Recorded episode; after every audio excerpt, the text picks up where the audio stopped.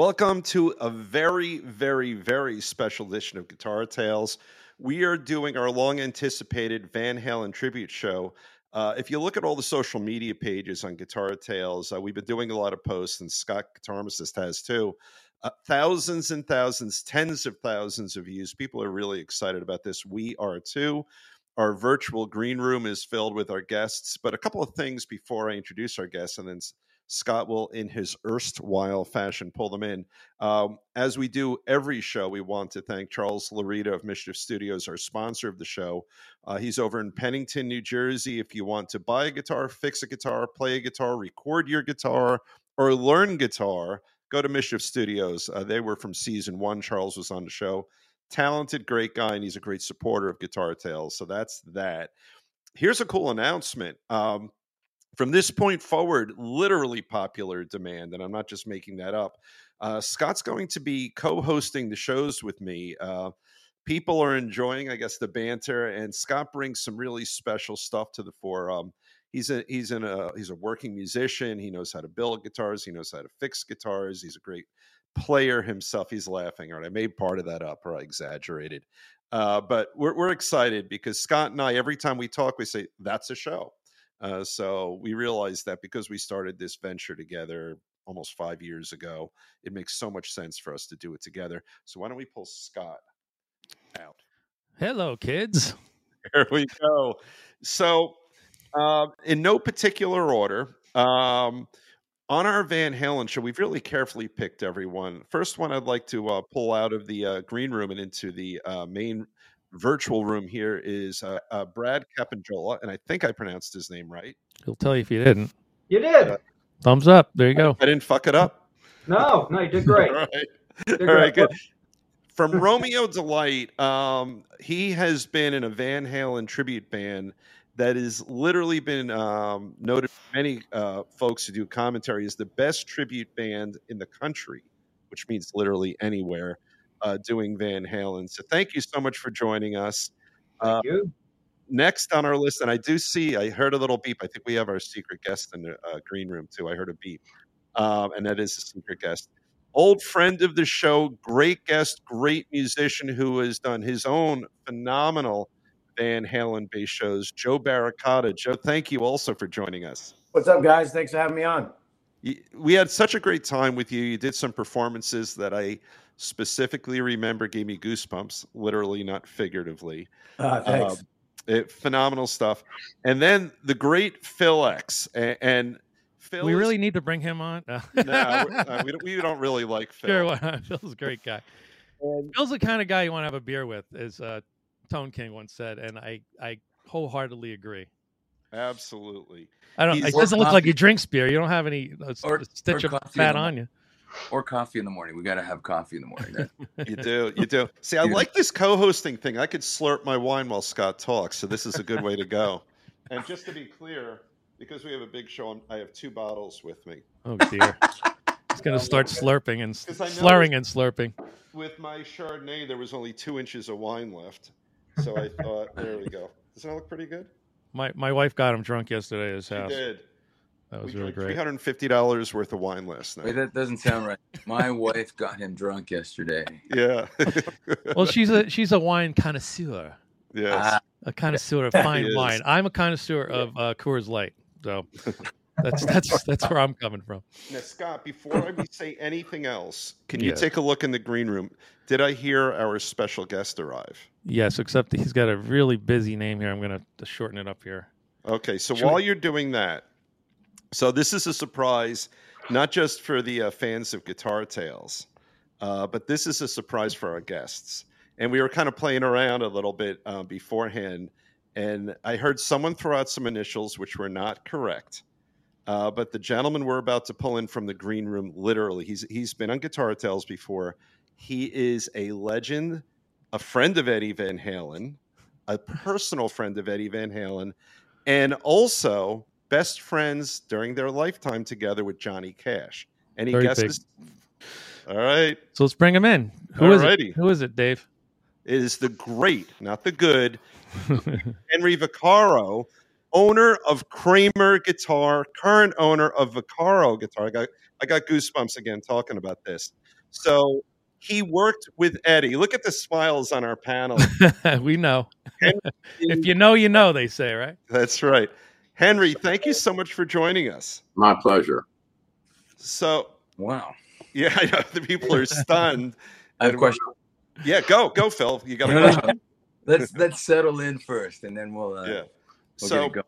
so Henry, um, my first guitar I ever owned was a Kramer guitar. I had the uh, the aluminum fork guitar, and I was so excited to get Henry on long before he was producing the guitars that really everyone later knew Kramer guitar for. Um, it's exciting because he's actually bringing back aluminum neck guitars um, under Vaccaro guitars. It's very Right. exciting stuff. Which which really look amazing oh my god! and sound amazing too. He drove to my house once and showed me one of the necks. They're unbelievable. yeah. Um, but Scott, you have a question for Henry about the Kramer guitars that I know. yeah my my with. my dad is uh 83 and we were over there on thanksgiving and i remember a story from way back when uh being my dad was uh, friends with a lot of the bon jovi guys. Um that sambora who's also a, a kramer endorsing artist back in the day told my dad that hey they got eddie van halen as an endorsing artist and everybody was very excited. It was really going to take the brand to the next level and everything. And then uh, that Eddie wanted to have Kramer make the Frankenstrat, including the the cigarette burns and the wires hanging out of it and all that stuff. And you guys said yes to a lot of things, but that's one thing you guys did not want to do was recreate that guitar, uh, mass produce that guitar. Is that true? Well, first of all, I wasn't involved in the day-to-day decisions at Kramer.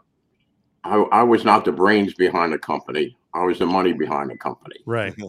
Okay, so those decisions were made internally with uh, probably Dennis Berardi and Eddie and uh, the guys in the in the factory. So I can't attest to that. The All right. stuff I can attest, I'll attest to. Did they they but they did mass produce um, you know uh, some kind of Van Halen guitar at some point, didn't they not? Yeah, well, uh, different ones with the banana neck, with the uh, yes. Yeah. So tell us, Henry, the story. I believe it's an airport story about how you guys connected. Wasn't there? You, you had a, a salesman who ran into one of uh, Eddie's people. How how the Eddie thing came about? Right. Uh, it's crazy. Okay, Dennis Berardi, who was the president of the company, was in many ways a marketing genius. He could sell ice cream to the Eskimos and sell them ice in the winter. so he is on a plane ride to California to meet with the, the president of Guitar Centers. When the plane lands, he gets off and he sees a, a young man who's got a tour jacket on. It said Eddie Van Halen World Tour. So Dennis accidentally or on purpose meets a guy in the restroom and says, Hey, were you on that tour? He says, I'm Eddie's guitar tech. 15 minutes later, they're at Eddie's house. And that's how this whole thing started That's crazy. from a, a chance meeting on an airplane going to California for another reason. Wow. And And at that time, we had just signed up. We were going to use the Rockinger tremolo. This is before Floyd Rose. Right. And then somehow Dennis saw the Floyd Rose and he said, wow, this is much better. And that's what he introduced Eddie to at first was the Floyd Rose tremolo. And back then we still had aluminum necks. And then Eddie felt the aluminum neck was too heavy. And gradually we went over to wood necks. But hell, that's like having Babe Ruth endorse your baseball bat, you know? exactly. and the sales just skyrocketed. wow. And By the way, in anyone wood on neck the business. panel, you guys can ask Henry anything you want to. Feel Hen- free. Henry, I have a question. I, I have Paul Unkert do all my guitar work. He refretted all my guitars. He told me there were three double necks made, and he does not know where they are. You know the double neck he played Secrets um, during the Diver Down tour was yellow. One of the necks was aluminum. Yes, that's correct. He said there were three made, and no one knows where they are. Like Hmm. Ed, I think Eddie's son has one of them, and two of them are like I can't answer that, but there were three made. And and and one was an aluminum neck and the other was a wood neck on a double neck. That's true. That's amazing. And Eddie was quite a character. I mean, uh, when he when he would come down to the factory, he probably would stay three or four days, and they would stay with Valerie in Dennis Berardi's house in Holmdel. and then they would come to the factory and spend the whole day there. And uh, Hmm. crazy. I mean, then one night Eddie wanted to go gambling in Atlantic City, and I had a friend of mine, Saul Rubin, who made a connection and got a special bus to take Eddie and a whole entourage down to the casino. Eddie reaches in his pocket. He didn't have any money, so my friend Saul arranged for a line of credit for Eddie Van Halen. Well, that's the way the stuff goes. That's, That's- wild. That's amazing. So, th- so this is why we brought Henry on because everyone on this panel we love Eddie, and and, and there's such beautiful background to this, in in that you know Eddie, you know, and Henry together, and Henry, you you knew Eddie even if you weren't making. I, I he, he almost got involved back then. Uh, I was trying to buy the entire beachfront in Asbury Park, and I eventually put together a partnership and bought it. And uh, Eddie loved the casino building, and at one time we are talking about some type of arrangement where he would invest in the casino building. Hmm. Now, the, the history in the casino building is mind-boggling. In 1956, I saw my first rock concert there. Bill Haley and the Comets, and it all started in Asbury Park, New Jersey. So there was a history there. Wow, That's So- incredible. Crazy stuff. that's that's amazing. Well, Henry, we're we're happy. Stay here as long as you'd like. Yeah, But we, we, we love having just it, it it just adds such a beautiful layer to the show. Yeah. thank you. Yeah. Uh, So so I- you know, oh, go on, Henry. All right, can I plug my new guitar? Hell oh yeah. Okay. You haven't seen this. This, first of all, United States patent. oh, Oh, all right. that's big news. That's bigger than the other news that I'm going to be the co-host of this stupid show. Okay. this is the I- new stock. Oh, That's Wow. cool. Okay, now what's incredible about this, you can unbolt it.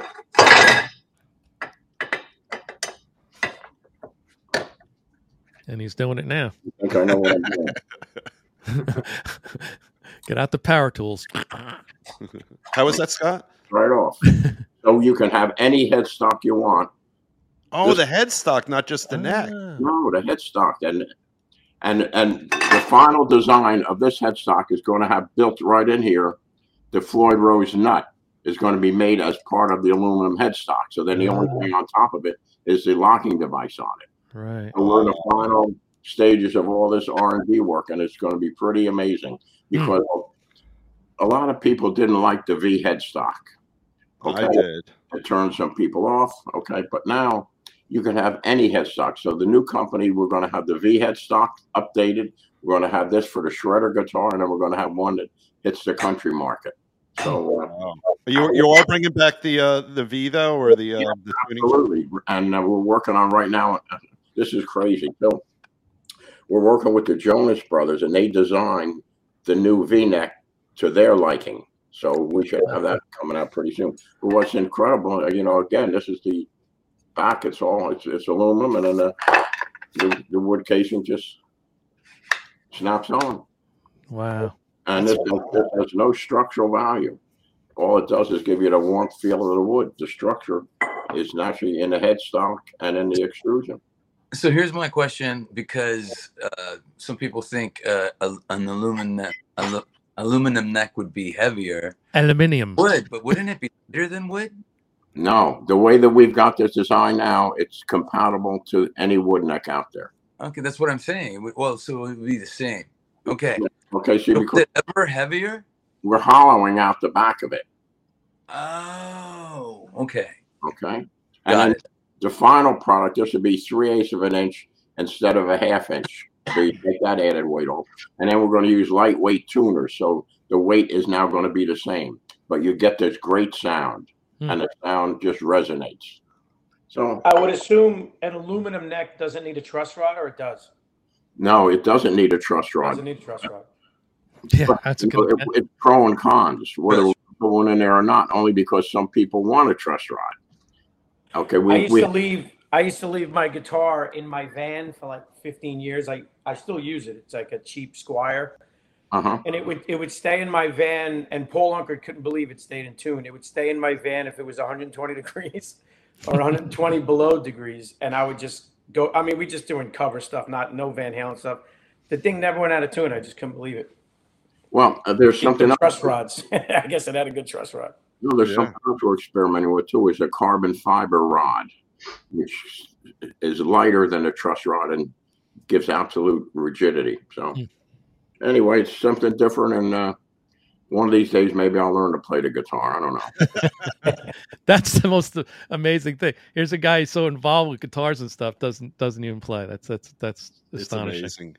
It's amazing. But you know, I, I just love that that business and the uh, hype that goes with it, and and my son and my grandson are going to be involved, and Yeah. You know, I'm still doing crazy shit. You know, I'm doing a I'm doing a Johnny Cash audio book. What? Yes, and I'm going to have. Hopefully, I talked to John Carter yesterday, and we're we're looking at um, his his cousin Thomas Gabriel to uh, narrate the book. But in- this book, you will hear my voice commenting on the different chapters in the book and how they affected my life. Wow. But then, when I mention a song like my first Johnny Cash song was "The Ways of a Woman in Love," you're going to hear the song in the book. Hmm. But it goes one step further. Uh, Johnny Cash was roasted in Memphis, Tennessee, in 1986, and I was one of the roasters. Waylon was the master of ceremony, so you're going to hear Waylon's voice. You're going to hear Johnny's voice, and you're going to hear Kris Kristofferson dedicating a song to Johnny that's never been heard before, all in the book. Beautiful I stuff. look Henry. forward to that. That- Beautiful. That keeps. Fantastic.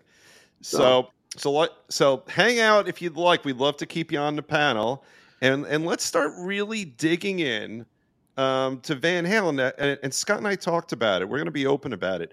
As we all know, Van Halen can mean the band, or Van Halen Yeah. can mean Eddie, and it could also mean Alex. Right. Uh, let me ask, uh, let's start with you, Phil. Uh, just give us a little hint. Let, did you talk a little bit about how the first time Eddie's playing influenced you? Wow. Okay. So I mean, it's like anybody else, right? I was a kid, um, and uh, so my my cousin had uh, Van Halen one on cassette, and we were in his basement, and he's like, "You got to hear this," and then just bypassed, went for, fast forwarded to uh, to Eruption, and I it didn't even sound like guitar to me because I was like Yeah. 13 or something. And I'm like, wait, there's that that can't be a guitar. It sounds like it's a violin, like Paganini going crazy or something, you know. And then, uh, but that audio aspect of it was only a small portion because I was uh, when I was 14, I saw the 1980 Invasion tour. Okay. Uh, Women and Children first, uh, complete with Michael Anthony playing the big keyboard and a missile for When the Cradle Will Rock, and T-shirts going around the audience saying, "Have you seen Junior's grades?" I mean, the the the I can't remember what I had for breakfast yesterday, but I remember this like it was like you know an hour ago. Yeah. It was like uh, not only did you see, not only okay, I'm gonna speak for me. Not only did I see the the most in, incredible, uh, you witnessed this incredible guitar playing, but it it wasn't like the guy was up there and just playing and doing his thing. Uh, his thing was sprinting across the stage and up PA stacks, and while doing this incredible guitar assault Yeah. years. And uh, to me, that that that's at such a high bar that no one will ever touch. It was to take it past Ed. It was four superheroes flying around the stage, saving the world, and Mm. it'll never be anything but that to me.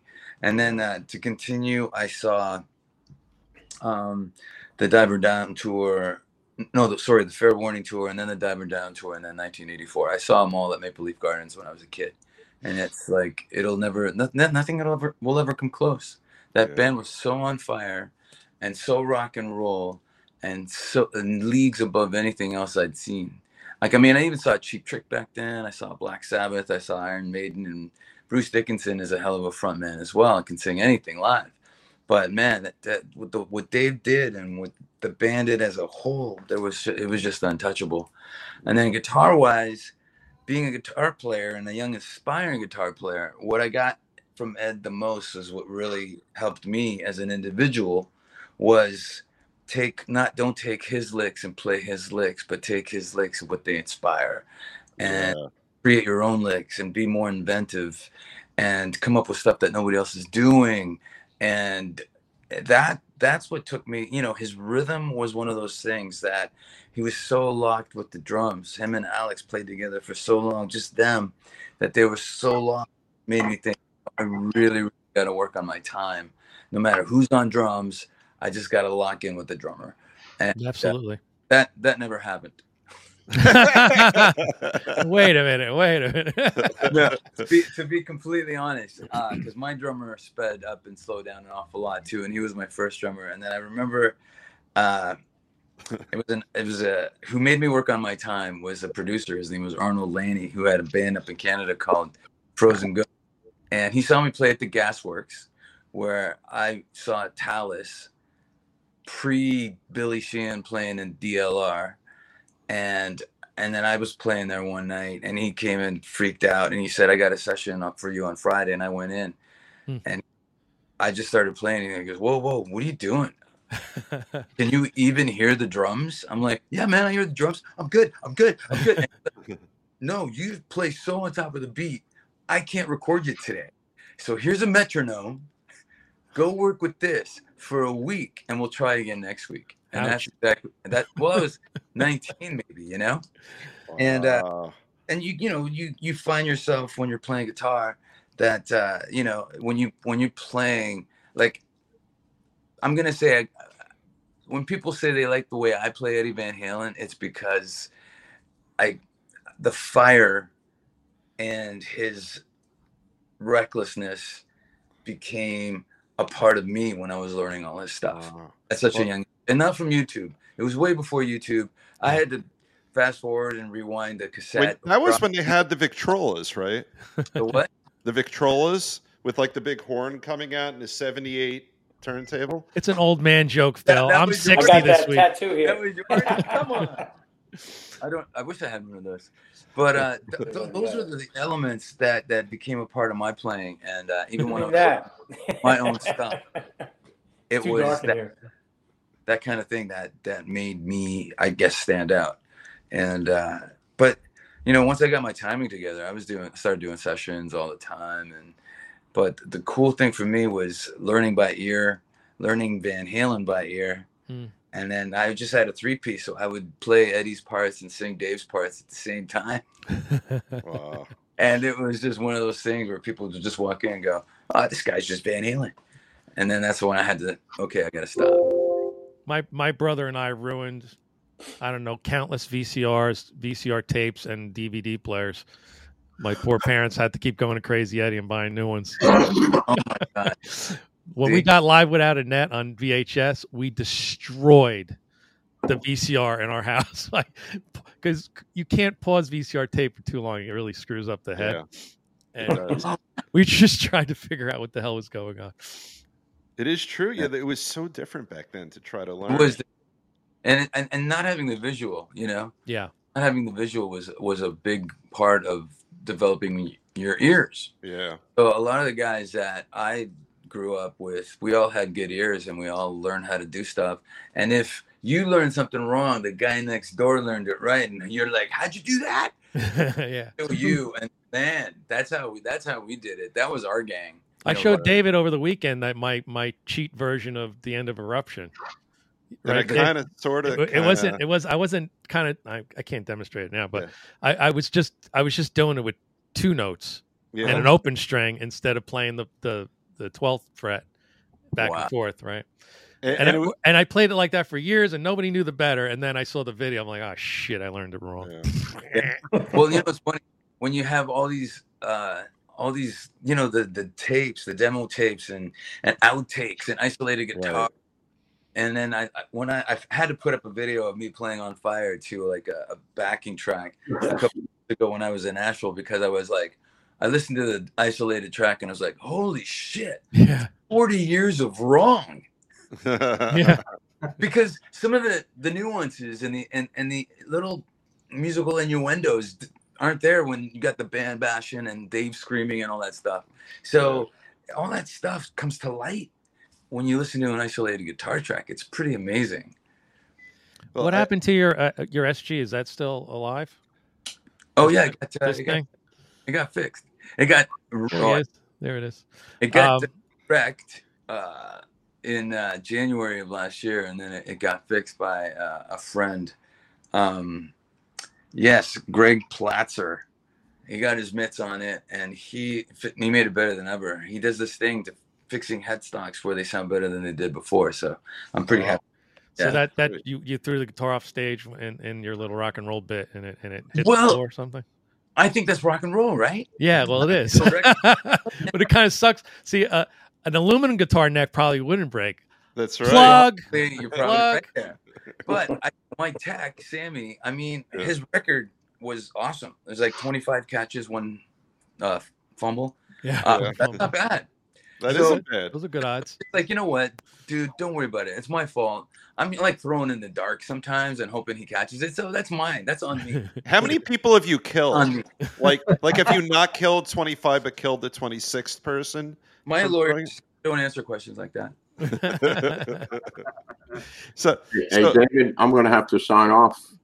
okay. All right, Henry. Oh, Nice meeting you, Henry. Henry, care. Nice meeting you. Everyone, it's Vaccaro Guitars, the great uh-huh. Henry Vaccaro and owner of Kramer Guitar, which really, on some level, is what brought us all here today. Henry, thank you so much. You were everything we hoped you would be. Okay. Thank you. Good night. Take Take care. care, pal. Thanks. And there he goes. I didn't know we had limited time. Oh, no. Yeah. I well, I guess he's got stuff going on. So for Brad, I, it looks like Brad was just like I was watching your body language. So you probably have so much to say about figure, yeah, about learning, the you know, figuring out what Eddie's doing, right? And I'm going to guess that you know, you know, where Eddie's still with us and on this panel, he would say there is there is not a right way to do it, but you know, every everyone with the exception of me on this panel has to sort of figure out how they want to do it. And I was watching your body language, Brian. I could tell, I could see like the gears churning in your head. What did you go through when you first put yourself in the position where you would really be judged by how well you were reproducing what Eddie did? Um, it was it's very hard, man. You know, I mean, it's not easy because he played everything in a way that worked for him, right? I mean, when you really listen to how he plays, it's not how anybody plays. You know, that's why like you get all these people that try to play like Eddie, and it doesn't sound quite right. Like yeah, you, you play the same notes and everything, so you just try to get it as close as possible. You Right. know, because there were some things he played that were just like holy shit, how the hell am I going to do that? You know, but you just try to get it as close as possible. But yeah, a lot of things were very difficult. Um, that little lick in I'm the One in the intro, that was ridiculously impossible for a little bit. Uh, but that little lick in there, that was pretty difficult to do.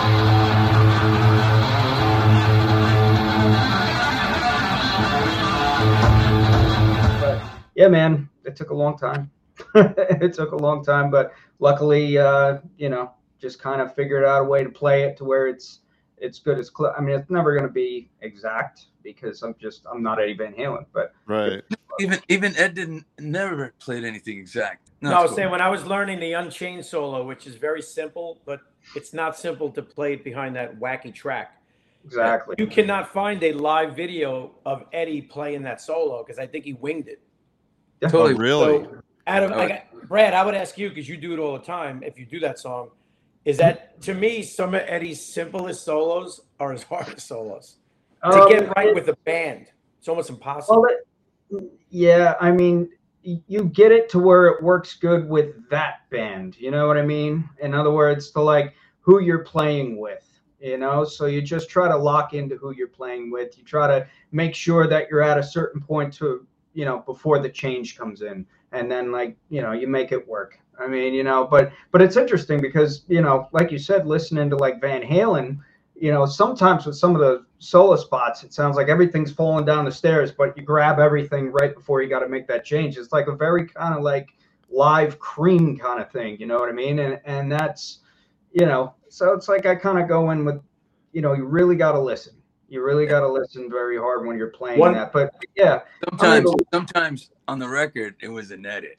oh yeah, oh there's yeah, def- like, like the jump solos, totally There's edited. definitely that. Oh, yeah. There's definitely an edit in that. The jump might be a couple, but there's definitely an edit in the Mean Street solo when his hands here, and then all of a sudden, what? No, and you know that was an edit. You know what's wild about the Mean Street, the Mean Street solo? If you listen to it with headphones, he his his Marshall is not even distorted. It's almost No. like a, just a cranked Marshall, Yeah. and it's Yeah. all his fingers. It's it's amazing. Oh, like if you solo that track, it doesn't sound like what we probably all play through. No, that's what I'm, my It was problem. very clean.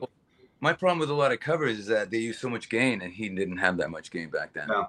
no, it's like so much gain, and it's like, but the gain is forgiving, so you can be sloppy, and that's why people like it. I think, but I think you got to go back to thinking Ed didn't have that much gain, so he had to play the way he was playing to what hear what he was hearing in his head. So it was way more legato, way more pull-offs, way more hammer-ons. And the reason that I picked everything, like I have to pick the solo to On Fire, even though if he doesn't pick every note, I have to because I don't have his left hand strength. his Right. hammer-ons sounds like he's picking sometimes. Like, Yeah, yeah. But I mean that with all respect. Fuck you with all respect, right? Wait a minute. Every note. His legato, his hammer-ons were so strong. It's just for me, and because I picked everything because I learned playing, learned to play Mizuki and picked everything on a Mizuki too. So to me, it just sounded right. And then I found out later that no, you're playing it wrong. He doesn't pick every note. I'm like, I don't care. This is how I do it because yeah, yeah. I mean, that's the thing. You just kind of develop your own way to make it sound good. You Yeah. know what I mean? To make it sound right. Getting back to that edit thing, though, you mentioned like there were edits and things. The so this is love solo is all over the place. That has to be an edit because it just when you great play solo. it, it doesn't make any I, sense. I've, I've covered that. It's a pain in the ass. You're right. It does jump around. crazy. That one, that one kind of stressed me out. To tell you the truth, I was like, Speaking of that how- how song, have you guys play seen it? that video? you know? You ever see the What's video that? they did for that? No, no. Mm-hmm. You It's a sort of a homemade looking video, right? It's really it's, old. it's it's Yeah. hilarious. Yeah, it has yeah, nothing to do with the song. Yeah. nothing to do with. Some, Well, and it's the like thing David is, Lee Roth humping a dinosaur through the whole video. right? Fantastic. Like literally, pretty much. and and the crazy thing, you know, like, you know, Joe, you you do a lot. You do Billy Joel and things like that, right? There, there. Van Halen has great songwriting for so many of their songs, but when you're covering Van Halen, it's not this. It's not the song. It's Eddie. And I think you're so much more on. Um, you guys could tell me because I don't know, but I would think that when you cover almost anyone, uh, maybe Rush would be another example. You know, um, you know some of the more technical bands, but when you're covering Van Halen, it is so much more than the spirit of the song. Right. You know, It- you were you Well- were in, and and and by the way, Phil, for Phil X, Scott and I both saw on, on there was there was some chatter on on some Facebook page or Instagram or something about um, everyone's a little concerned about Satch, you know what he's about to be doing um, with Sammy, and someone writes in you should have Phil X instead. You, you were on the short list, Phil, for sure. Uh, I've yeah. getting a lot of uh, messages and stuff. But you know what? I think Yeah, for me, like I hated this. Uh, these there was a couple of guys that put up videos of because they were and they were bagging on Joe because he, he didn't do the Main Street thing. Maybe he Yeah. was prepared. Maybe he wasn't ready for it. Maybe he shouldn't have even done it. But you don't bag on a legend like that. I know. no, know, And like, hey man, You know what oh, it is? And he's getting tagged and stuff in these in these what it is? comments. How These guys, Well, people love to hate on the internet. I love Oh, Satch. yeah. oh yeah, you got What these great. guys. Steve Vai Satriani. Yeah, there were these people that like posted like like themselves playing it after he didn't play it so great, and it's Yeah. just like, yeah, but you had like five thousand hours with that. He's got, yes, Yeah. he's Yeah. got way more other things to worry about than you do, pal. Man, who's You got know? a career?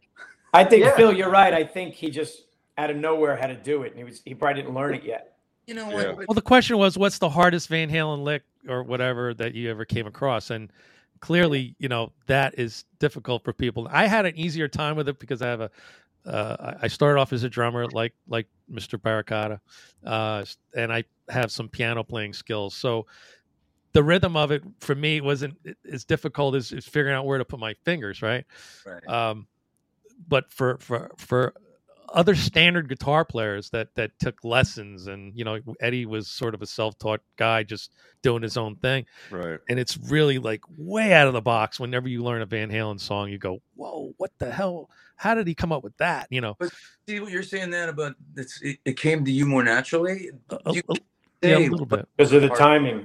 Van Halen lick. Yeah, I, I think that's the coolest guitar thing ever created. Right. It's a different. Especially like Phil, like I, I was 10 years old or nine years old when that album came out, so I really don't remember. But I did ask people like my friends that are a little older, and they're like, before YouTube, no one knew what the hell, no one knew what the hell he was doing. no, we heard this noise and we're like, like "What the hell? aliens. Yeah. What is Yeah. going on?" And then once you finally get a lot of the Van Halen songs down, he comes out with the power drill, and I'm like, "That's it. I'm, I'm quitting Right. guitar. Are you kidding me?" Yeah. He's putting a power drill in a solo. Hey I Brad, know. I, had a I had a question for you. Like beat, like I I am a drummer first, and believe it or not, I knew every Van Halen song on drums. I started playing guitar at about 15. That's when I took lessons from Ron Blumenthal, who's Bumblefoot. And cool. um, but I noticed putting this Van Halen thing together. There's way, and it's no disrespect to Eddie Van Halen. It's it's actually, you know, it's it's there's so many guitar players that can do Eddie good. There's not many drummers that can even touch Alex Van Halen. Thank you. So do you I guys agree. have a tough time? Like, listen, I'm not saying I'm this great drummer, but last Freehold show we were doing, I was more excited to play drums. But you know, Rocco, you know my friend Rocco, he's from Staten Island. He, he tours with Ace Frehley. I don't Hey, Rocco. Oh whoa. yeah, yeah, yeah. Mhm. a Monticello, I think is his name. He was supposed to play guitar, and I was supposed to play drums. And I remember, like, I, I can't imagine how Brad feels because as much as I love Eddie Van Halen, I looked out in the crowd. Everyone had Van Halen shirts on, and I was like, "Holy shit! Like, we better really fucking nail this shit now." And it's like the whole show. It's more nerve wracking for me to play Eddie than to play Alex. I don't know why. Yeah. Because Eddie's Wow. so like technically perfect. Alex, you just got to get his feel, which a lot of Mm. drummers. I grew up on Van Halen playing drums, so Wow. Yeah. So, so, so, so for the group assembled, I'm going to let Scott do the introduction. We have another surprise guest. It's it's actually I'd forgotten that uh, this this fellow is going to join us tonight. So we'll bring him on and let him introduce himself. Uh, I see he's got a beautiful Christmas tree there. Yeah. Good evening, bud. how you doing? How What's you buddy? doing? How's it going? What's happening? how's it going? Very good. So, uh, Brad, you want to introduce, or Holiday. Bud, you want to introduce yourself so everybody knows who you got, who you are? Yeah, I am the lead singer for Brad's band, Romeo Delight. My bad. but he doesn't I thought you say that in private. Brad's band. yeah, So he's, uh, he's playing the part of Dave, pretty much. yeah, well, Look at all Or the Sammy, or a little bit of both. for you guys. So Oh, wait, you guys do you guys do Hagar era as well? we do just a couple Hagar songs, but it's primarily Dave because that's what everybody wants, you know, mostly. Yeah, Yeah. I mean, you know, and it's funny too. We're talking about drummers, and we're talking about this. It's like I said when I saw my first concert. It was like, it was the whole, it was the Yeah. band, It was. like off. And I, and and I don't, and like I said before, I'll never forget it. But you know, one of the coolest things for me, being a guy that got to, uh, you know, being in a, a mega band that plays in arenas, and uh, say, you know, John Douglas, uh, who's t- teching for Tico last year, and teched for Alex for like 20 years. Um, I would show up early at Bon Jovi concerts. I mean, at Bon Jovi sound checks before the band got there, and we would jam Van Halen in an arena. Wow. That's cool, man. That is very And- cool. I And we saw were, a video of that. It's awesome. And you We- got a chance to play with Mike Anthony, right?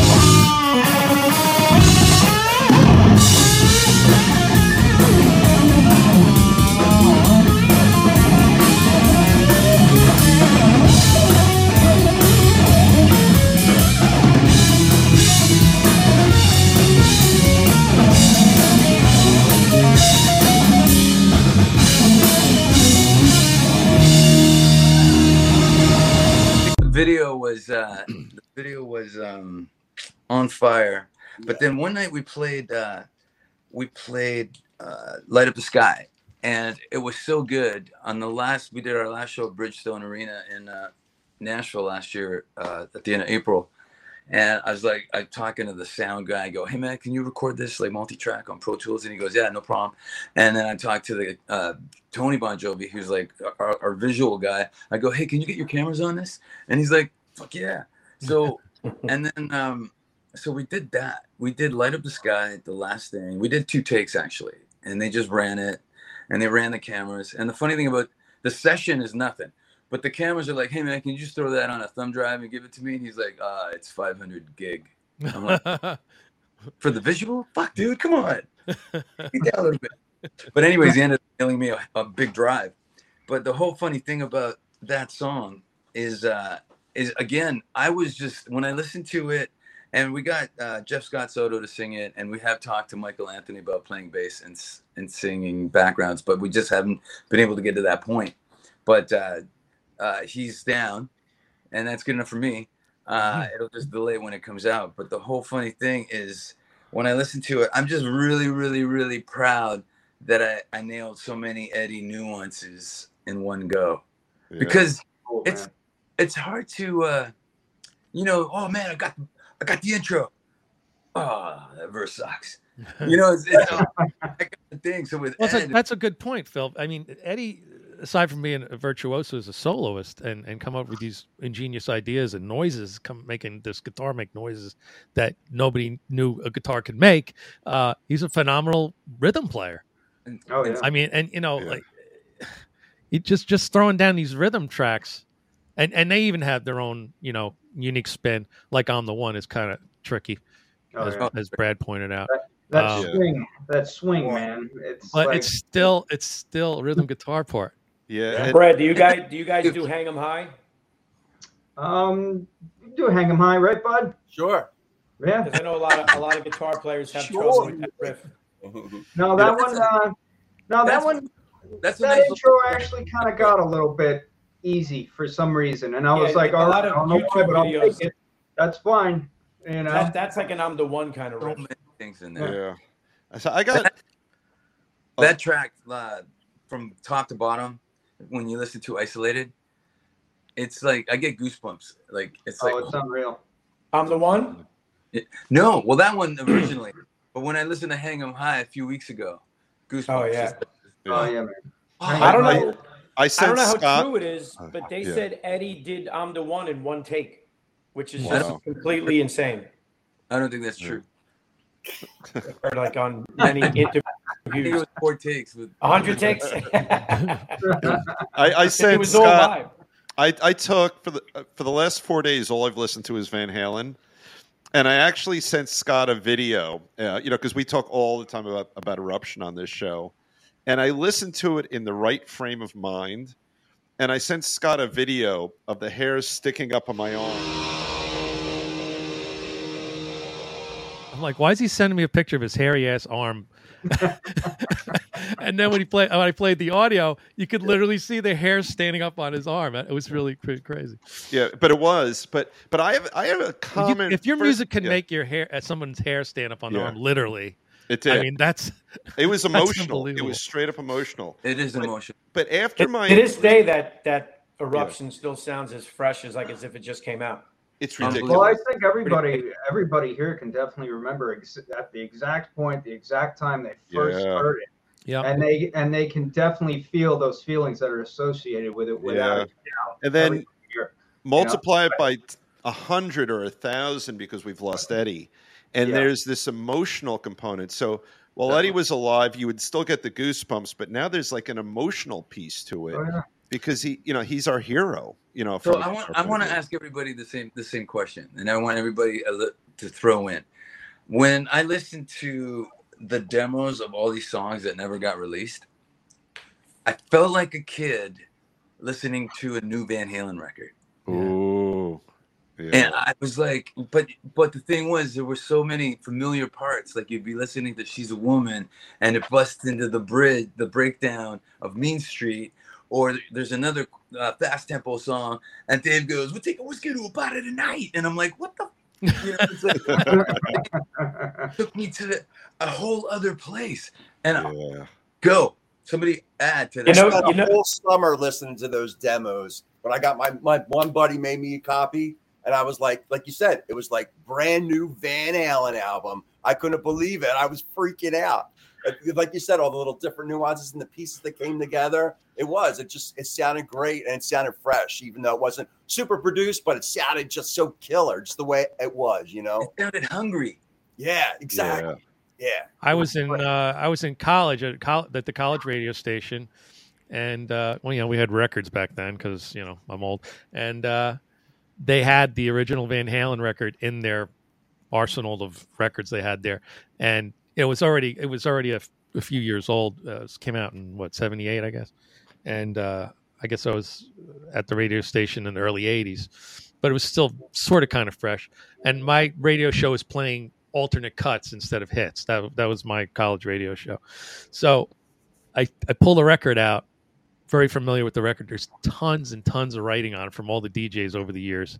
Listen to this track. Listen to that. Listen to Eruption. Blah, blah. It was it was so much fun to read all the Hand- handwriting from all the Yeah. DJs of all the that that ever heard the song for the first time and their and their comments about each song, which was fantastic. Wow. And that was that was really cool. I should Phil. Phil, what I hear the most when I listen to those demos, I mean, you're right. It sounds totally raw and it has that energy, but you can see what a genius Ted Templeman was Yeah, Yeah. totally. to like to hone in Roth with melodies Yeah. and make them songs. You know, it makes you realize how important a Well, it's- producer it- was to that band. First record, and you're like, holy shit! But they had it together. Like Big Bird could produce this record, Yeah. but then you listen to the Gene Simmons demos, and Yeah. nah, that's a, that was a miss. So yeah, Templeman and Donn Landee, man, they they got their hands on that, and they made it. Yeah, they honed it in. they Thank God. great. Now, just for the, not not everyone who watches this show will will know as much about Van Halen. Someone take the reins and tell us because we know it. We've talked about it on the show, the Gene Simmons piece of it, because we all know it, but not everyone will about how Gene Simmons really was the catalyst for their success. Any of you guys know the the full story? I sort of know. You know, Brad? Yeah, he went down. He went down and saw them that one night, and Right. uh, and he said there wasn't that many people in the room, Yep. but they still played like they were on fire, and they put out like one hundred percent, like they were playing an arena. And he said, "I know, like Ted Templeman, the first time he saw him, he said it was kind of like falling in love with a girl." He said, "I, I fell in love with his guitar playing. I, I romanticized about him and the way he played, and it was like one of the best musicians he had ever seen in his whole entire life." And that's you know, that's It- it- so that was It, it is. Thank you. Yeah, it's such a great story. They, there were maybe two or three people Mhm. watching them play, Hmm. and then but Gene's there, and that's all that really mattered. For we wouldn't be here right now if Gene And hadn't the- seen them play. The funny thing is, it, it actually pissed off Paul Stanley. Yep. Yeah, I Billy was, Coyne, Bill Aucoin I didn't know that. them. Yeah, I was off. just going to say, I remember Paul Stanley's point of view because I read his book, and uh, it was like he was like, and Gene disappeared, and then all of a sudden he was producing Van Halen, and pass on them, and like Paul got really pissed off, you know. and, but then, I and then I mean, Kiss's but- management predicted that um, Van Halen would never take off. That's Yeah. fun. Gene Yeah, lost Billy- his. He couldn't keep his fingers in it. Yeah. Let's talk a little bit about um, Van Halen, the innovator. You know, with his inventions and stuff. Uh, we're all familiar with the D tuna, right? Which Yeah. which we really can't live without now. I have it on a lot of my guitars. As a cover band guy, you always got to jump from a drop D to an E all the time. Um, and and but what I came across, which I didn't know, but I, I've seen pictures of it, is this little platform thing that puts the guitar straight like this, Yeah, The Yeah, 1984 tour. sort of like a yeah. So you could like do a the- bookshelf for a guitar, but it holds the Yeah. guitar straight out, and so he can play it like Scott, a you know, kind of. He got He has a patent, patent on that. but it That never, one they, didn't they, they never produced it. No, You you got a patent. patent on the on the drop to hell as well, but they never really did a mass produce on that either. I think it Mm. drops uh, drops a string to like a low B or something like that instead of a D tuna, Oh, something wow. like that. It was on as is on the different kind of truth album. That was Right. like the drop to hell, but they never really made that either. Oh, But- interesting. God, you know what I was thinking that I don't think people give Eddie enough credit for, and maybe, maybe I'm wrong. He that Fair Warning album was so heavy, and I didn't know until I tried to learn it, like Sinner's Swing and Um, what dirty movies? There's so much drop D on that album that it's so Oh, yeah. fucking heavy. Like when I was a drummer and I first heard Unchained, that gung gung gung gung, that eighth note kick drum, I was like, what Yeah. the fuck is that? I didn't know what it was. But I think Van Halen is not, especially Eddie. They're not. Think how many like Pantera and metal bands took that drop D because I was in a metal band at one point, and every chord was one finger. We used to drop the Yeah. C. Yeah. But Eddie was like the beginning of that. Am, am I Yeah. wrong, Phil? Um, I don't it- know mean, who else did that. Actually, it was actually C sharp. So, because it was drop D and a semitone. But just the concept of being in drop in drop tuning. No, I think um, I think uh, there was some before that. I think uh, Cinnamon Girl by Neil Young as a, a low. But I mean, Eddie's the one that brought it into like metal and made like people want to start doing like Whoa, whoa, those whoa, kind whoa, of chunky whoa, riffs. whoa, whoa, Van Halen ain't metal, man. Come on. You you don't- I don't mentioned want- you mentioned on fire I is pretty goddamn heavy metal. That's a whole show because they they were always worried about that, right? You know, you know what's funny? The And- first album is very heavy metal. You got Atomic Punk, you got On Fire, they're real heavy.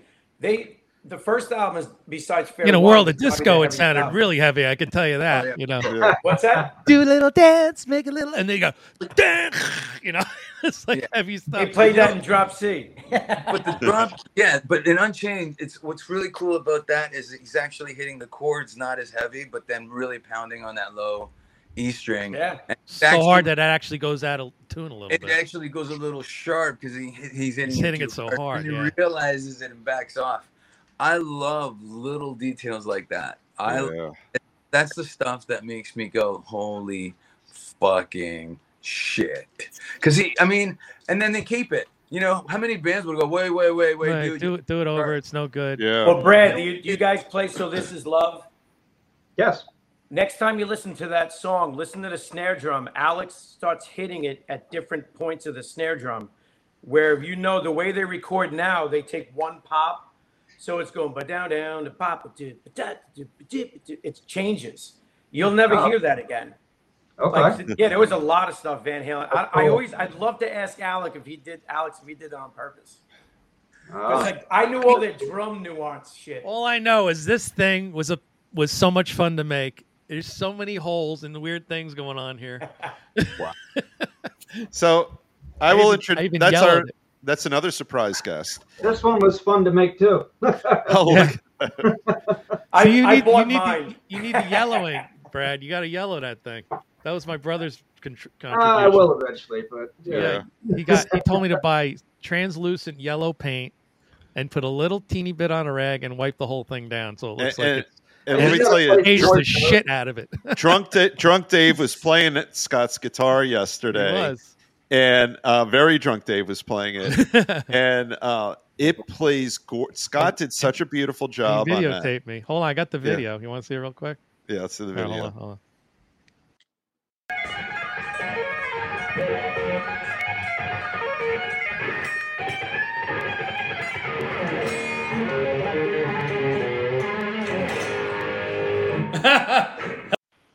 Stop it, stop. That's great. Sorry, he caught he caught me in the act. I was in the zone. I had, I had a couple of glasses of wine in me, and I was sitting down at his house wailing away on the sounds really great. Anyway, Sounds great, it man. was fun. Hey. Brad, I, I have a question for you guys that, that do the Romeo's Delight. When we did the Van Halen, like during the pandemic, we were all bored. So Yeah. I just figured let's put a Van Halen tribute. We had like a bunch of guitar players. It was fun because I actually played drums, guitar. We had five guitar players, five drummers. But I noticed I, I, I love all the deep cuts, like Out of Love Again. You know, half the band didn't know the songs Yeah. we were putting together.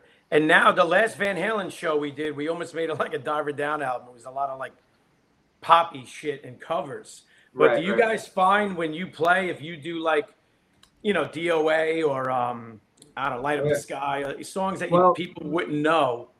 Well, what we've uh, what we've been doing is we've been doing shows where you showcase albums. It's the only Oh. Van Halen tribute band who actually does that. We Wow. actually showcase albums, which is pretty cool. So we'll play Van Halen one, start to finish, and then you know second, you know intermission, and then second, What's the hardest album to play so far? Uh, 1984 was a real mf'er. I got to tell Good you. Gone Bad and Top Jimmy, Yeah. right? Top Jimmy. How you do that? Top Jimmy, Top Jimmy. I actually had the AB. I bought one of those stands that you know a guitar goes on. You walk up to it. So I had the AB because it's got that tuning, and then you AB so you can solo, and then you're back to. So Oh I had to God. use two guitars for one song, and then of course, you know, um, what you call it? Uh, geez, Girl um, Gone Bad. Girl Gone Bad, that one is just, you know, getting that timing correct, but we got it. And then House of Pain, just House that Pain. intro along, we just we just kind of were like, okay, let's just make sure we all land on the F sharp after the You're making me want to listen to 1984 again. Like because it sounds out of time on the album. House So of Pain was just on their old demos. let- Let's just make it, yeah, great. tones. When you're doing, you got to change the tone if you're going from record to record, right? Because I, I, 1984 is cleaner. One and two. Yeah, I I kind of don't tell you the truth. I just uh, I have an EVH 5153, and I just dial it up to where it sounds big and chunky, and I don't know. The people seem to love it. Go for it. Love it. You know, when we did that, when I recorded "Light Up the Sky" with uh, at, at the Bon Jovi sound check before the band got there, we uh, people, you know, when I listen to it, I go, "Man, that's really, really close." But when I play, um, you know, uh, for instance, uh, "Raise Your Hands," that's close too. It's almost like it's the approach of the playing, and this is what I learned. I had to learn um, jump to play because I never had a keyboard player, so I, I, I didn't learn jump until July to play it in Indonesia. And I was I was listening to an isolated track and I'm like, this gotta be a cover. Cause it's it's it's Ed not go being Ed Yeah. playing a C chug with the you know the G and the the F and the G, and it's like, wait a minute, that's it, it's not a special part, it's not a special tone, it's not a special. Uh, it could be anybody, but then the solo kicks in and it's Ed. Yeah. it's Yeah. pure ed. Then it's pure ed. That really confirmed to me that it's a lot about the hands. What do you guys think about him playing keyboards and stuff? Like, if you were in that band and you had this phenomenal guitar player, now it, David Lee Roth is famous for saying, "You're you're a guitar god. What do you what do you what are you doing with the piano?" Listen, You know? if you wrote a song like Jump, uh, I feel pretty good about it. You know, I'd feel pretty good about it. I'd be like, yeah, I mean, you know, Yeah. why not? You know, To this day, I'd love to try to learn uh, right now. I have many piano players that play in my band. None of them can play right now, or they have a real trouble with it. Really? Oh, and Eddie's stretch. It's like, and and back to his timing. His his timing is not what a piano player would do. Wow. So That's the last show we take. did, I won't I won't say his name. The last freehold show we did, my main keyboard guy that really pulls off Eddie shit pretty well, couldn't do it. So I I recruited another guy. The week of, he was like, "Dude, I am fucking flipping out. I feel like I have a fever. I can't believe how great of a piano player Eddie Van Halen was." I would recruit a sequencer. And press- well, I wanted to have it live, and you know, I mean, it is what it is. But Well, I mean, that's it, what we it's a testament to how good Eddie is on the piano. I mean, Yeah. I mean, the guy Well, we'll- did we'll everything great. So speaking of non-guitars, I, I, I for our uh, Romeo Delight guys on the panel, but really for everyone, you know, I, I did a lot of thinking on my deep dive over the last few days, and if you were to ask me before I did that, um, you know, who who am I? Who do, am I a Hagar guy? Am I a Roth guy? I would have said Hagar because these days kind of love Sammy. Always loved Sammy. I've seen him live. I've seen him with Van Halen. and today. Sammy's voice is a thousand times better than Roth's voice, and he's, you know, he's a guitar player and all that. But when I did my deep dive, I I personally reached the conclusion that Roth was a genius, a troubled, wonderful, wacky genius. And I don't know that we can give um, Sammy that. I love Sammy, but I don't know if, if people are going to say Sammy's a musical genius, an innovative genius. He put out, he had more commercial success than Roth. I think for me, I you know, I, I Sammy's the more polished singer, right? Yeah, But sometimes polish is not good in rock and roll. I mean, there, it, the, so many early rock and roll artists weren't polished, and that's what made them great. yeah, Yeah. You know, that's why I, I kind of get I got sick of the American Idol thing. But Yeah. no lack of respect for those guys. A lot of them are, are phenomenal singers. But if you put I don't know, pick a singer. If you put Mick Jagger on on a show like that, he would he would be He wouldn't have made it. would be he would Yeah. eh, eh, he would have got X'd off right away.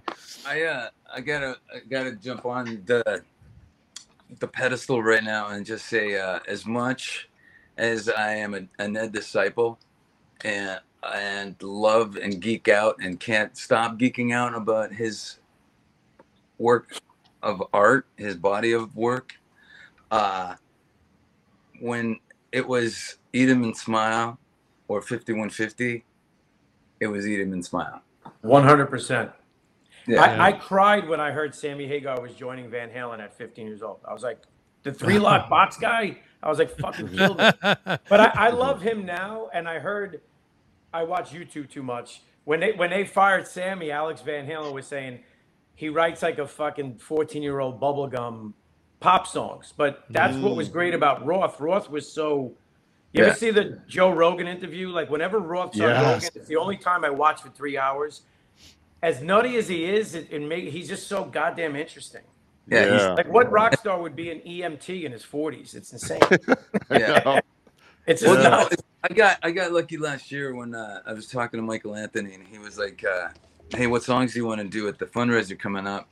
Uh, 'cause Sammy's gonna be there. Do you want to play any Sammy? And I'm like, uh, "Well, because we were gonna do ain't we did ain't talking about love and Michael sang it. it was, and then it's funny because I'm like, so am I singing your harmony? He goes, no, I'm singing lead and I'm singing my harmony. You're the boss, Okay. dude. And then I go, I gotta be honest, man. I don't know any Sammy Halen. And he's like, no, it's cool, man. Let's do Rock Candy. I'm like, Hmm. I was like, I learned that when I was 13, and that was like, okay, that's. And that night was so amazing because Sammy was just. he Scott, we have a picture of those two playing together, right? Yeah. I do. Look at this. I'll say this: the first three Sammy albums, Eddie had some amazing guitar on those albums. oh, look at Oh, that! yeah. Look Wow. at that. I stole that right off the video. Woo! Grease frame. Um, Okay, well, I, you know, um, you're talking about 5150. Uh, 5150 is my least favorite album of all time, but oh, OU812 and the Fuck album were great. Ah, I really got into those albums. I So- love the tone. When OU812 came out, I bought my one and only Marshall 800 that my, my friend gave back to me. Thank God, it's worth like four grand. He's like, don't sell it.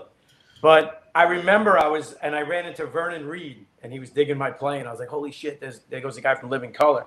But Right. once I once I hit an open chord on that Marshall, I go, that's all Eddie uses. Yeah. Because remember, I was getting back to it. Wasn't that over distorted? It Yes. made me. It made me practice clean for a long time. Exactly. So you can't like you because you're right. The more gain, I listen at this point. Like Brad, when I'm doing my Van Halen shows, fuck it, I get a little extra gain. Of There's course. no one in the crowd anymore like this, you know. So any little help I can get, the better. But hey, listen, I got you.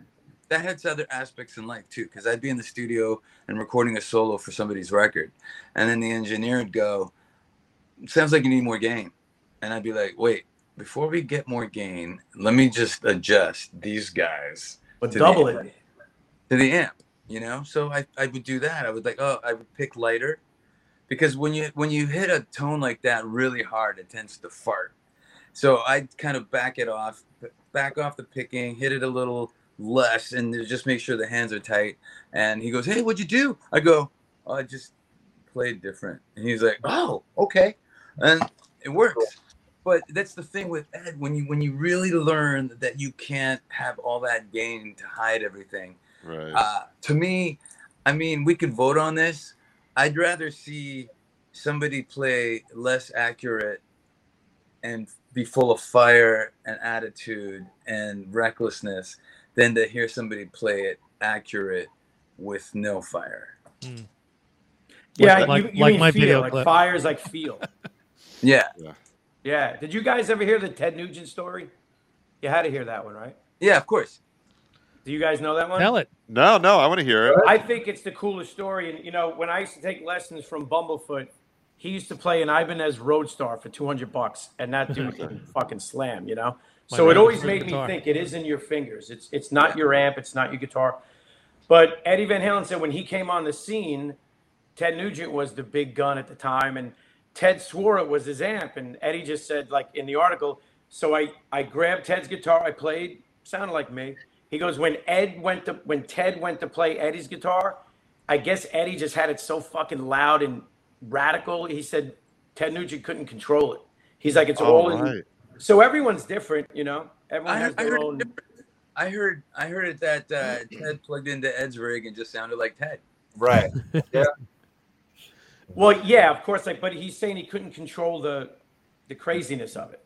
Right. So almost like you're getting into a hot rod that you just you you can't. You know, you've got That Oh, you you know, point it- nine seconds zero to sixty kind if of If you thing. notice, the louder your amp and the higher your like getting those harmonics, you need a certain kind of like push from your amp if you're not Oh, going to use a lot of gain.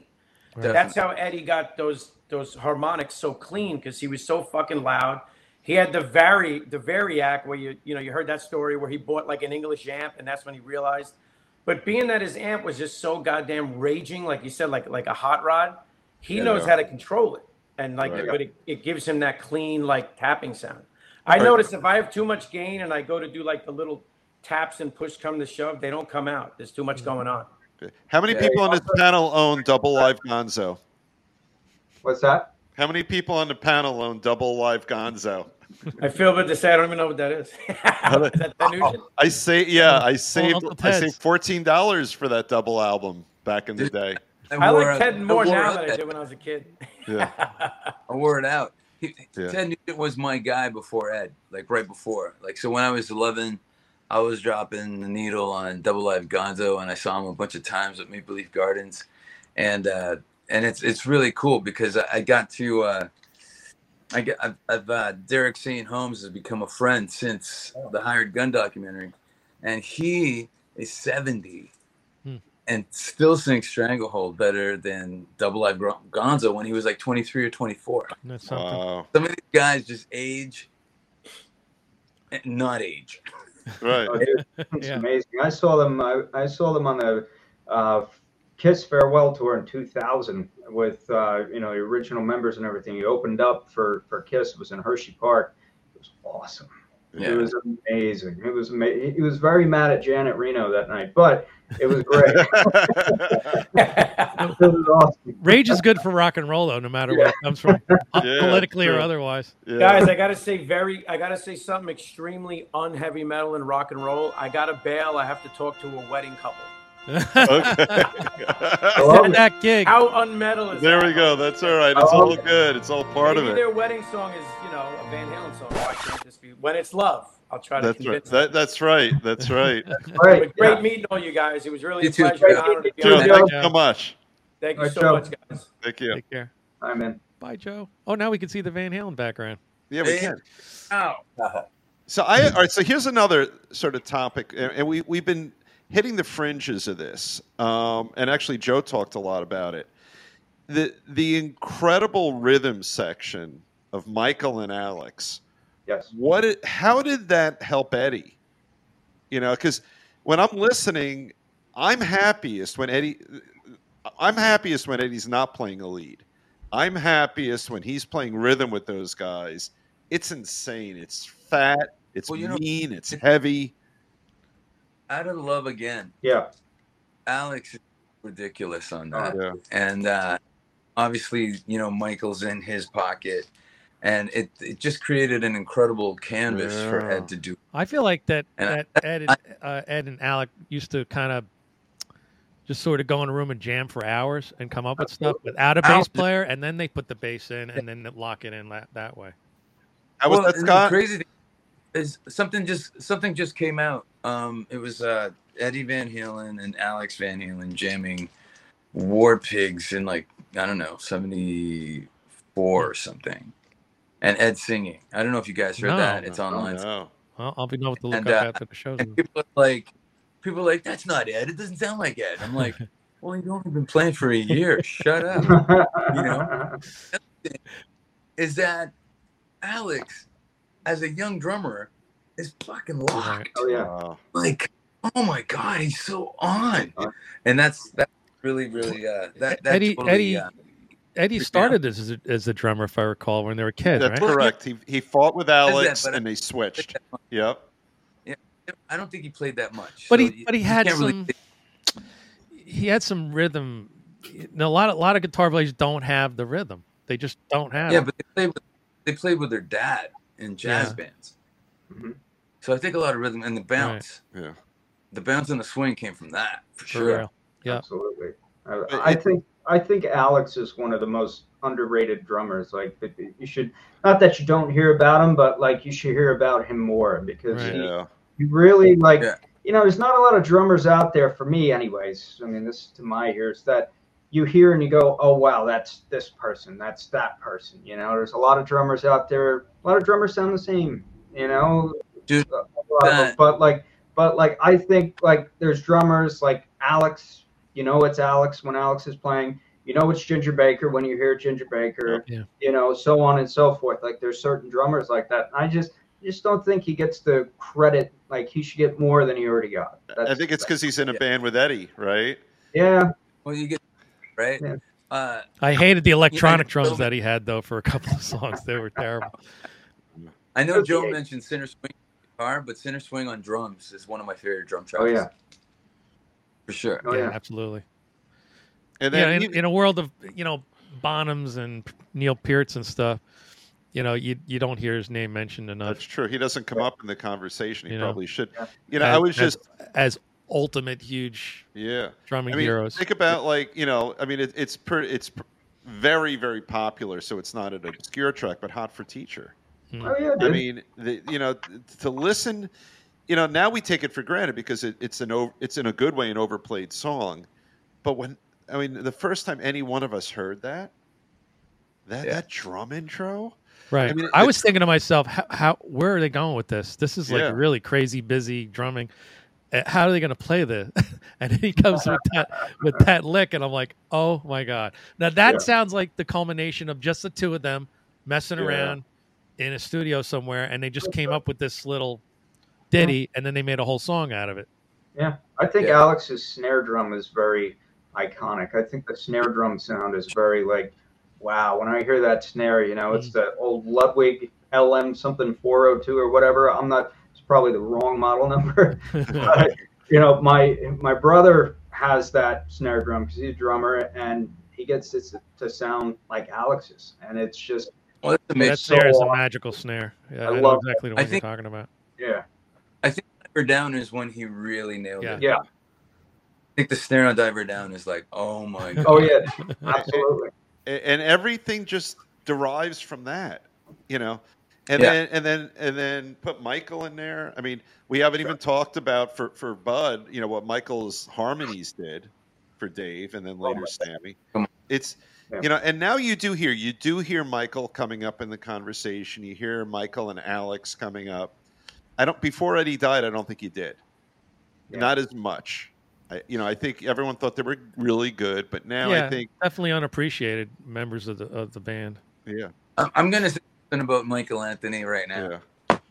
Like when when I went to that that fundraiser that I played, and he played all night, and he played with the band that was there, the house band, and uh, John Five was there, so they, they got up. He got up and they played some uh, some Motley Crue, and they went in to kickstart my heart. Like, oh, this is what Motley Crue sounds with a great bass player. Oh, Not man. to be a dick. Not to be a dick. Yeah, I feel you. yeah. Yeah. Listen, I, it doesn't even have to be a famous uh, band. I could tell you that I've played with some bass players as a former drummer, and my dad being a drummer and being around drummers like almost my whole childhood life. Um, you get the wrong bass player, and you just like it's like dragging an anchor around the stage with you all night. Yeah, It sure. all falls apart if your if your bass player sucks or your drummer sucks. That's it. Yeah. It all Yeah. completely Brutal. I can even play with a bad drummer. I can't play with a bad bass player. It just, it just, it sucks so bad. You can't, you feel like- can't, you can't feel. You can't connect. Like it just Yeah. doesn't glue glue the whole thing together. And, and then the flip side of it is, I guess, really what we're saying when you have an amazing bass player like Michael, Yeah. it, it- a rising tide lifts all ships kind of thing. Mm-hmm. And, you know, and then you put him with Alex. Holy shit. Oh, you know like and that was my my renewed mm-hmm. appreciation i thought i was listening for the past four or five days to listen to eddie and i turned out that's not what happened Oh, yeah. I, I already knew what That's to expect with eddie and i started listen i just my ears took me somewhere else and That's the thing that makes Van Halen so special. You know what I mean? I mean, it's yes, giant part of it is Eddie, of course, but it's not all Eddie. Like No. I, I think the thing that makes Van Halen so special is that you do have Alex, you do have Mike, of course you have Eddie, you know, you have Dave or you have Sammy, and it's just you know, and the whole Davey Sam thing, like they were two different bands. You It know, was- that, Yeah. That's the way that I look at that. You I know, wish they didn't keep the name Van Halen when they got Sammy in the band, because to me it wasn't Van Halen. But yeah you know what? I think Yeah. you know you know what makes great uh, spark friction. that's true And Dave and Ed were like this, oh the yeah, whole time and on Yeah. 50, Sam and Dave were like this. Wait, what, what was that phil can you show us No, what's the Rockmore, man? Come on, you know. It's just obvious to me. Like those guys were just, you know, man. I'm getting all the chicks tonight. Yeah, I got fucking new licks. Fuck you. right well well look at um pete and roger pete and roger got in fist fights you know Oh yeah. And you're right. That's a really good point for that for that creative artistic energy. I mean, what is drama, right? Drama is friction. Friction is drama. Yeah. You're right. And, and there there is that's Sammy. You can't all- you can't write a good love song unless you broke up with somebody. That's right. Yeah, or got bro- broken up with, right? Imagine if every relationship was was harmonious and beautiful. We wouldn't get some ang- we wouldn't have any angry love songs. Yeah, Not a one. Yeah, you got to have that edge in there. You got to just. yeah. It's the only way you get the fire and the spark. You know. Yeah, for real. So when Romeo Delight coming to LA? Uh, we're we're looking. I'm Really? not sure. This is West Coast cats, East Coast Yeah. cats. I mean, yeah, we're East Coast. We're East Coast right now. Hopefully, come out there. you guys do a lot of a lot of shows though. My God, your your roster's loaded. Yeah, we're so all lucky. buddy. It's all Yeah. buddy. I mean, he's a he's a booking maniac. I don't know how he does it, man. And the Right. shows he gets are like amazing. Wow. You got to keep connecting with people, and you know, just share the love of Van Halen. Once you get into the theater, like make sure you ooze it all over the crowd, and they know. Yeah. Yeah. Yeah. You know Yeah. what? It's like whether I think whether you're doing a tribute like you guys are, or whether you're just doing your own thing. Uh, I learned from Van Halen to, you know, go on stage, and I'm I'm a fan, right? So I go to see bands, and I know what I want to see on stage. So that's what I exude when I get on stage. Mm-hmm. Right. whether I'm, you know, playing a cover set for at a party or somewhere, or whether I'm just rocking the, the you know, the fuck out with my band, the Drills, I just know where it's gonna go and what's gotta happen. And that's when, you know, you you in the finale, I'm gonna get abducted by a, a spaceship and look, watch me throw the guitar into the audience, or, or like, oh, what's happening right now, One dude? of You got too loud. And One of it's like, Dad's band amendments, right, Dave? Uh, That's it's right. the difference between playing and performing. That's right. And, But and what happened? It's like well, I the think four. that's rock man. You become it becomes a part of you, and you become a part of it, and it's something that if you always know what you're doing, and you're always just just you're not in the moment, you're thinking and all that stuff. That's not rock and roll, man. No. Rock Yeah, yeah. is But, just but all yeah. four of you guys play for your audience by being true to yourselves. You know. well, I think that's important too. You have to be true to Yeah. Your sure. Yeah, But and I I, but think- I've seen it. You, we I talked when we had you on the show. That's what you do. I'm gonna You, go you were as authentic as they come.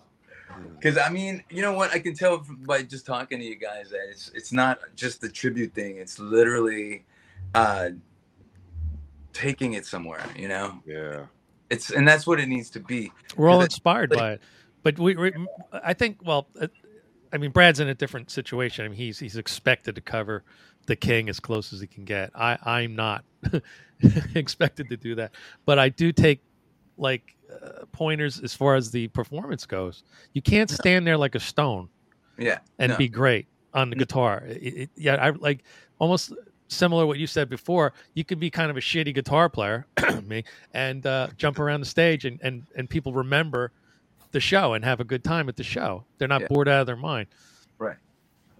I think you could do it all, if you can go out there and put out all that energy and keep your performance, like I know for me, like I really want to bring those melodies with a lot of breath and open air and fullness to it, so people can hear the clarity and the and really the like the the way that Roth wrote those melodies, and the way that Eddie wrote all that music. You really want to bring it. You just want to create that richness to the best you can, the best of your ability. You know, Yeah.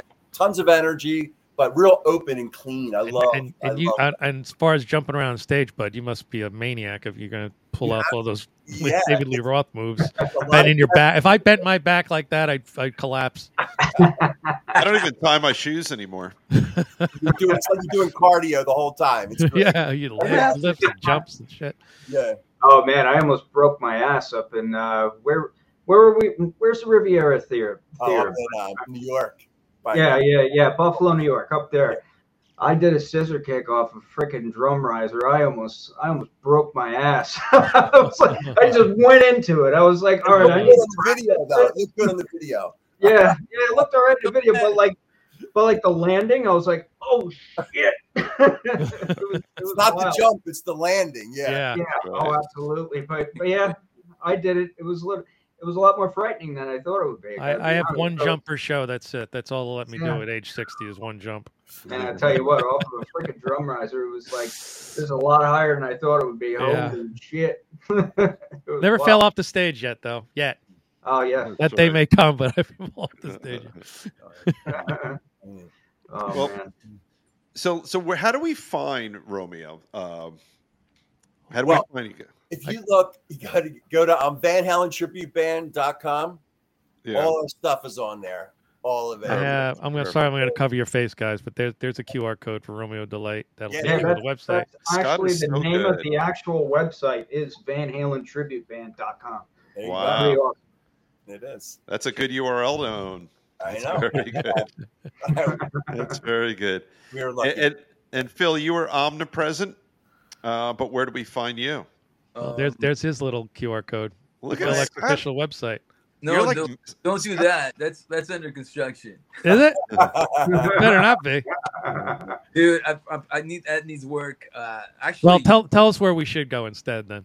I mean, everything that I talk about, everything that I do is all on Instagram, and that's uh, yeah. Phil X eleven eleven. I, I just feel like everybody goes there, and I mean, I'm trying to. I tried TikTok for a bit. I don't. Man, if you don't put content up all the time, you just it becomes this dormant thing. And I, Dad, when I'm home, I'm with the kids. I'm Dad. I hardly play when I'm at home, to be honest. But uh, it's it's like uh, you know, um, my fan club is amazing. So the official uh, Phil fan club website, They are great, yeah. it's amazing. I follow you guys on Instagram. I follow. They're like, that. hey, yeah. you confirmed that you played on these new records, and I'm like, yes, yes, yes, yes, yes. like, thanks for doing that because I don't. They're awesome. They became part of our little family after we had you on the first time, and uh, Well, yeah. they were sharing our stuff, and we were sharing their stuff, and you know, like we, one of the things I try to do is is, is cross communicate with with everybody else's fan base, including our own. Yeah. Uh, and now Romeo Delight will be part of that uh, club, and we'll be sharing their stuff and tour dates and whatnot. awesome. Thank Yeah. you. Scott, where do we find you? Oh, Smoking Jackets. We're still playing around here in the Jersey Shore. We uh, we have a big Christmas show coming up in December. I uh, we have a couple Where? of new bits. I think it's at Bar A, uh, in Bar Anticipation in Lake Como, in Belmar. Okay. Yeah, I don't know. New Where. Jersey. All New I know Jersey. that I'm Jersey, in Jersey somewhere on from the 14, 14, 15, 16. I think, going uh, on? I think we're our our show is early December. I think. Oh, is that when you're in Jersey? and we're bringing um we're bringing a, a friend's another band's uh, horn section with us. They're, they're going to play with us. Friend Oh. Zone is the name of that band, and we're stealing their horn section. So we're going to do cr- Christmas songs with horns and all that stuff. So I won't have to play the kazoo for Born to Run this time. I, I, play, I played a sax solo on kazoo for Born to Run, and it always gets a lot of laughs. You have to stuff. sing that into the kazoo, and it sucks because that that that sax solo is like way up there. It's- uh, that's a, great. people think I'm just blowing. No, I'm not blowing into it. I'm singing into it.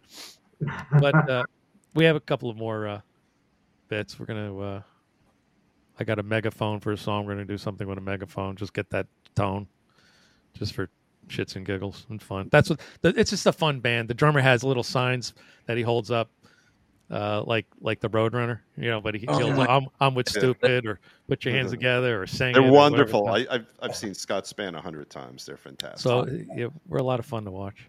everything he knows, he got from me. Man, you guys are amazing. You guys are a lot of fun. Thank you, Brad.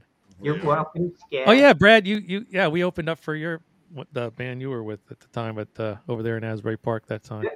It was fun, man. Your your band is fun. You guys do all wacky things. There's signs. You guys are like having people, audience. Confetti, participation. confetti gun. The confetti cannon, yeah, that makes Yeah. an appearance Honestly, every once like in a while. going to see Monday Night Raw without all the violence. It's great. so so I got to say this was absolutely fantastic, everyone. It's a, it, it was Dude. lit literally literally what Scott and I've been wanting Yeah, and hoping Bandit. for. Oh no, that's rock and roll. You hurt yourself? Dude, I slashed my thumb. Oh, I, I like literally the day before Thanksgiving. oh, Oh, that's your left I'm- hand too. No, yeah, I know, right? So I can, Yeah. I can hold a pick. I had to do a session like the next day, Oof. and I'm like, how much thumb picking something. And so, anyways, but this is how it works in my house, right? Yeah. So I'm about to peel some potatoes, right? Mhm. Oh no. Washing the new peeler, and it falls out of my hand, and I go to grab it with this hand, and I actually grab it by the blade. I didn't mean They to are do- sharp. Those things. and I didn't know it was gonna go under my my hand, my thumb, like uh, like going into a turkey. Phew. and- I was like, and my wife's like, "You just did that so you wouldn't have to peel potatoes." And I'm like, Hello, do you know how I bring home the bacon? These hands are "But uh, wait, wait." in the Rock and Roll Hall of Fame. I'm, I'm just kidding. Are you okay? Jesus Christ. I'm like, you just saved yourself. I did. I would- I did the smarter thing. I got a flu shot like a couple days before Thanksgiving and just pretended I was sick. oh, perfect. Now, Nicely done. Perfect. Meanwhile, I'm a pharmacist, and she's like, "You're full of shit. You're not sick. yeah. And that, Get in, get in there and start peeling potatoes." now she's gonna see the video. She's gonna be like, "Oh, so you uh, pretended?" That's right. Eh, I came clean. But We're actually ha- we're actually having my wife on in another show. We're going to talk about um, the what the wives have to go through when or, or spouses have to go through when you're in a, when you're a, a band wife or a band husband or whatever, oh man, that's tough. and all the different things you have to put up with, not being home and Yeah. loud practices at home and uh, groupies and helping load equipment and all kinds of stuff. She can't wait to get on camera and tell Yeah. everybody It'll be a good goes one. on. Oh my god. So that's an Dude, upcoming. show. this has been a lot of fun. I appreciate it. I I, I love geeking out on uh, on Eddie Van Halen yeah. and music and all that stuff. And I, I do think uh, I, I call myself me and my group of friends. It's getting larger, you know, disciples of Ed. But I'm also an Eddie Van Halen asshole because when people send me stuff like, "Dude, check this guy out. He's doing this," and I'm like, "It's not good enough." And it's not that it's not good enough. Like I said earlier, it could be articulate and it could be accurate. But if there's no piss and vinegar, I don't. No, fucking you need that. Yeah, have, you well, have to have that. that- that's Dude, wait, wait, wait. Here's a video of this girl. She's Yeah. 14 and she nails eruption. You gotta watch it. I'm like, you do a backflip, and they're no, then I don't care. yeah. That's, I, Right. I'm, I'm a dick when it comes to that. I really am. Uh, Year, years ago, this this brings me my little story I meant to tell tonight. That Yeah. my dad went to when I was in college, went to and be, being friends with Tico and stuff. He got invited to different things that we were like, how what what do you how did you what happened? You know. So I'm in college and I come home from college and my father goes, I'm exhausted. I go, what what happened? He goes, Oh, I went to Les Paul's 70th birthday party last night, and we're like, right, right, yeah. So like, so my brother and I are like hanging on every word. So who who you were there? Well, I was hanging out with Rick Derringer most of the night, and uh, and this and that, and uh, we met Les Paul, and and there was another guy, Steve Vai or somebody. He was good, and then this guy Eddie Van Hagen was there, and he was an asshole. Eddie Van Hagen. Oh. I don't know if I'm supposed to tell this story, but I heard a great one. Uh, Van Halen was opening up for Bon Jovi in Europe years and years and years ago. Uh, Tico and Ed were playing pool, and both pretty, I guess, pretty out of it. Right. And uh, when Tico wasn't looking, Ed would drop balls into pockets when, Oh my god. with his hand. He just scoop it in there, right? And then Tico turned around and caught him and pinned him against the wall by the neck. Oh dear. And David Bryan runs over and goes, Tico, Tico, don't kill Eddie. That's a good Well, he was cheating. Maybe that was Eddie Van Hagen and not Eddie Van Hagen. That's true. Yeah, you know, And maybe that's That's what happened. His evil twin. Yeah. That's pretty Come on. Yeah. Good Oh, stuff. Well, wow. this has been beyond fantastic. I got to figure out how to end this show, David. What's up? I'm so I'm now the co-host. I, don't, I have to talk, think about all this technical shit behind the scenes. All right, you want me to just? I'll, I'll work the crowd for a little bit while you do that. You ready? Thanks for having us, guys. It was amazing. Brad and Yeah, Bud, thank- nice guys. It was great meeting you too, Phil. Stories Yeah, you guys are great, Bud and Brad and Phil. geeking out. I don't even have any jokes for the crowd right now. You ready, Scott? We we we could. Our next show is about uh, technology affecting the music business with our good friend Mooch from Big Bang Baby, who's very outspoken, He might have Very- an opinion or two. very full of rage, and doesn't like even iPads. He hates monitors with words on them. He hates AI. He hates auto tune. He hates Very Kemper amps. He's- We're gonna do an hour with him on Wednesday night, and he's gonna be full of piss and vinegar, and that should be a, Yeah, another fun. That's show. gonna be. A, yeah, we're, we're taping that just in a couple of days. Yeah. yeah, have fun So- with that. yeah. All that's right. gonna be that's gonna be a lot of fun. the. So uh, let's see. Let's end the show with. Uh, why don't we just end the show with Phil? Yeah. Let's do the Phil bumper. spot. We'll Yeah, the you Phil guys, if you ever want to do a bumper for the show, here, here's how you do one. bumper. Have a good night, everybody. Thank you guys so much. This is great. It's Phil X, and you're watching Guitar Tales with Dave Cohen. And Guitar Tales, guitar tales. Like, what else do you need, right? Guitar. We're geeks, nerds, gear, inspirations, positive vibes. Look out.